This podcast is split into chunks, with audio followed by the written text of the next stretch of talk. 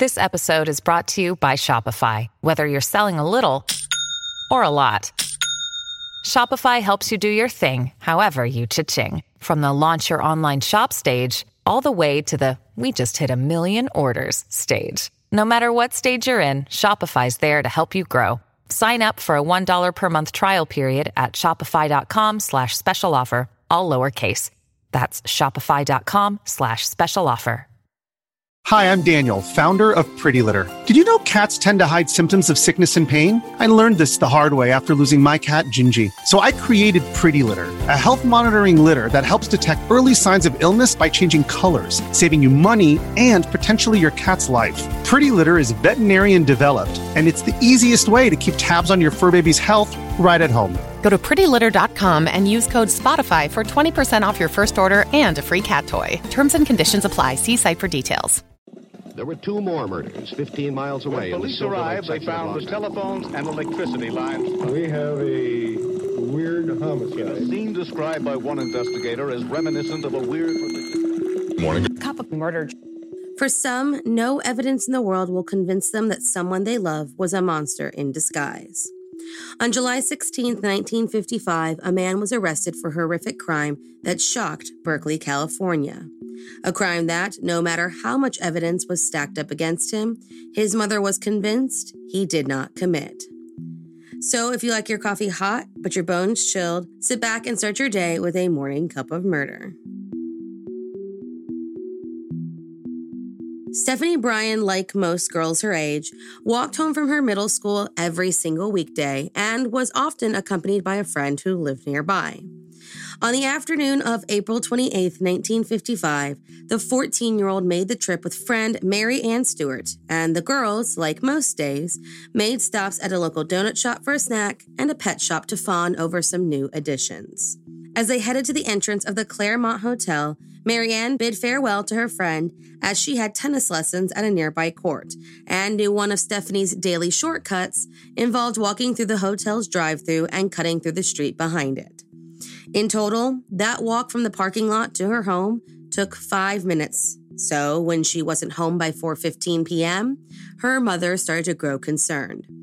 Unsure if the girls had simply got caught up doing something, she started to make calls to the school and to the homes of Stephanie's friends. Everyone gave the same story that they saw her leave the school and walk towards home like always. Mary Bryan's next call was to her husband. He rushed home from Oakland Hospital, where he was a radiologist, and together they phoned the police. What happened next was the largest missing person search in Berkeley, California history. Police canvassed the hotel grounds well into the night, and when the sun came up the next day, they started all over again.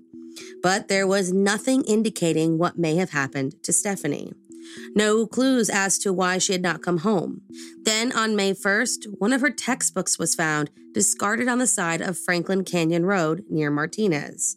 So that 100 person search changed its course, and after adding six FBI agents, started to comb the Contra Costa Hills looking for more of Stephanie's belongings, or Stephanie herself.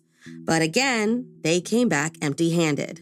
But what they did find out was that several witnesses in the area claimed to have seen a girl struggling in the back of a gray Pontiac near Tunnel Road in Berkeley, about 20 to 30 minutes from where the textbook was found. One claimed he even saw her scream no as the male driver reached around and hit her. None of these people came forward when the investigation originally started. Months passed, and as Stephanie's story started to grow cold, a new woman's was just getting started. Georgia Abbott was a 32 year old president of the Oakland branch of the State Cosmetologists Association, and according to the stories, she loved a good party. So, when her friend suggested getting some costumes for an upcoming get together, Georgia happily led her downstairs to her basement to retrieve a hat that she knew would be the perfect addition. As she went through the trunks of old clothes, she found something that she had never seen before a red purse that she was certain did not belong to her. Looking inside, she found an ID, and one look at it sent a chill down her spine. The girl's photo was that of Stephanie Bryan. After her friend confirmed her suspicion, Georgia called the police and they came to her house to figure out what was going on.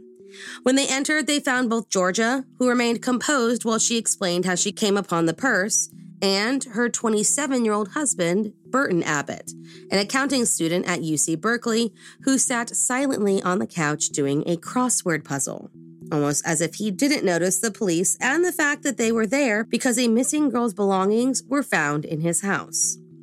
Police immediately noticed something was off. Stephanie's case was the most publicized missing persons investigation in the Bay Area history, and Burton seemed, as they would later describe it, quote, deeply uninterested. As police continued their search through the partially finished basement, they realized that because half the floor was filled with dirt, they needed to dig if they wanted to find anything else. So they did. And as they dug, they found Stephanie's bra, glasses, notebooks, and two library books. They immediately started questioning Burton, who claimed that their unfinished basement was used as a polling place a few months prior and that it had likely been left there by a complete stranger. Police were, of course, skeptical and continued to question him about his whereabouts on the day of Stephanie Bryan's disappearance. He claimed in a story that would change repeatedly that he left his home at around 11 a.m. to go to the family cabin in Trinity County, stopping first in Sacramento before continuing that evening. The car he drove to make that trip, a gray Pontiac that he traded shortly after this trip. Burton Abbott became the prime suspect in Stephanie's case. But those who knew him, like his wife, who met him while he was a patient at Livermore Veterans Hospital, were steadfast that he couldn't possibly be involved in her disappearance. Burton was a thin man with a chest caved in from a serious bout of tuberculosis that left him in the hospital for quite some time, a frame many thought was incapable of subduing a 14 year old girl. He was a good student, was married, had a four year old son, and shared a home with his own mother, Elsie. When police pressed on with their questioning, they found out that Elsie Abbott had found the purse earlier, but claimed she did not connect it to the missing girl. Two days after being named a suspect, a reporter from the San Francisco Examiner named Ed Montgomery descended upon the Abbott's Wildwood cabin, where, just after sunset, dogs sniffing around the area came upon a leg sticking out of the ground with a foot clad in a small white saddle shoe. Ed hurried back to town, called the police, and then called his editors. When another reporter from the Examiner rushed to the Abbott's home to tell them what he had found, Burton broke down crying and said, I don't know how the body got there. I don't know anything about it. I'm still staying with my story. Burton Abbott was arrested on July 16, 1955, and Stephanie's body was retrieved from the cabin about 300 miles away. Her cause of death was later determined to be bludgeoning. Very quickly after his arrest, Burton Abbott was charged, tried, and convicted of Stephanie Bryan's murder. It seemed pretty cut and dry as far as evidence went. Not only were the purse and other items found in his home, and her body found just a few hundred yards from his cabin, but hair and fiber found in his car were matched to those found on her head and clothing. There was a whole lot that proved that he was the man responsible, and very little that said he was not. His trial became the most publicized in Californian history, and for the entire four months, it graced the front page of almost every single local newspaper every single day. After being branded a sexual deviant and a psychopath, the jury took seven days to return with their guilty verdict, and after they did, Burton was sentenced to death. The thing was, for many, the case wasn't as cut and dry as it originally appeared. While there were a number of things connecting him to the case, some argued that none of the physical evidence directly placed him with Stephanie. Her own father worried the evidence wasn't enough to ensure a conviction, and the prosecution and defense both argued vastly different versions of a timeline that started with Stephanie's disappearance. Some witnesses claim to see Burton on April 28th at a donut shop right by Stephanie's middle school around the time of dismissal, at a time when he told police that he was halfway to Trinity County. Another witness saw him run a red light just outside the Claremont Hotel at around 3:30 p.m., which went along with earlier testimonies of a girl screaming in the back of the Pontiac. And another claimed to have visited Burton's cabin on the day after Stephanie's disappearance, and that he was acting strangely, not letting the visitor inside the cabin like he usually did, while the Abbott's babysitter said he called home that night and told the family not to join him for the weekend. claiming the weather was bad. But the defense claimed, like his wife surmised, that Burton's physique would make it impossible for him to attack, subdue, drag, attempt to rape, and murder a 14 year old girl. That required a strength that Burton just didn't have.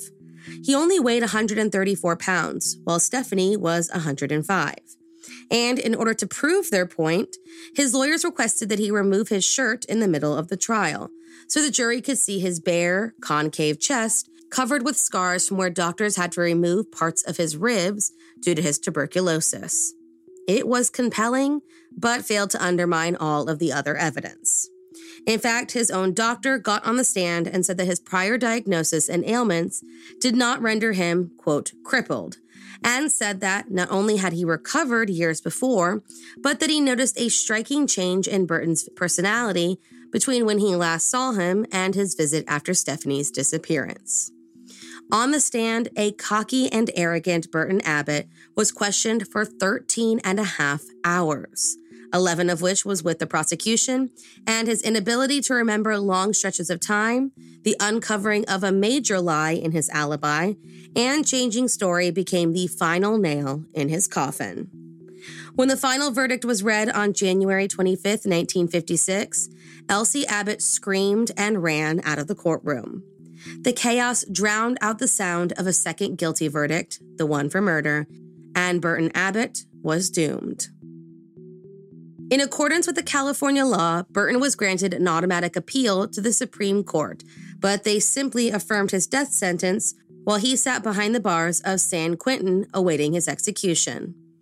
On March 15, 1957, after over a year of trying to commute his sentence, Burton Abbott was scheduled to die at 11 a.m. His lawyer, who had just had an appeal denied, tried to contact the governor of California, hoping to stall the execution. Unfortunately, Governor Goodwin J. Knight was aboard a naval ship out at sea and was out of reach of a phone. Not wanting to give up, the attorney made an arrangement with a local TV station and broadcasted his plea to the governor on air. At 9:02, Governor Knight granted a 1-hour stay of execution by phone, and within 6 minutes, a writ of habeas corpus was presented to the Supreme Court of California. By 1042, the petition was denied. The attorney tried again to appeal to the federal district court, but they refused to further postpone his execution. At 11:12 a.m., Governor Knight was reached again and agreed to grant another stay. But at 11:15 a.m., Burton Abbott was led to the gas chamber and strapped to the chair while the governor was on the phone waiting for the warden to pick up. The executioner pulled the lever three minutes later, just as the warden answered. His response when Governor Knight said the execution was to be delayed was that it was too late. Burton Abbott was declared dead, and the men hung up the phone. Just before his death, Burton spoke with a prison doctor, and when asked about Stephanie, Burton replied, I can't admit it, Doc. Think of what it would do to my mother. She couldn't take it. Until her last breath, Elsie Abbott defended her son, believing that he was murdered by the state of California when he was executed. The devoted mother was so convinced that her son was innocent that she told everyone that the real killer was still at large, believing her own brother set up her son for murder. Thank you for joining me in my morning cup of murder. Please join me again tomorrow to what terrible thing happened on July 17th. Don't forget to rate and subscribe and let me know how you like it. If you want to help support the podcast, there's always Patreon or just sharing it with your true crime obsessed friends. And remember, stay safe. Grand Canyon University's RN to BSN online degree program makes earning your bachelor's in nursing possible. Balance online coursework with local in person clinicals to position yourself for potential leadership opportunities in the time you have from wherever you are, leaving room for what matters. Achieve your goals with your personalized plan and team behind you. Find your purpose at Grand Canyon University. Visit gcu.edu.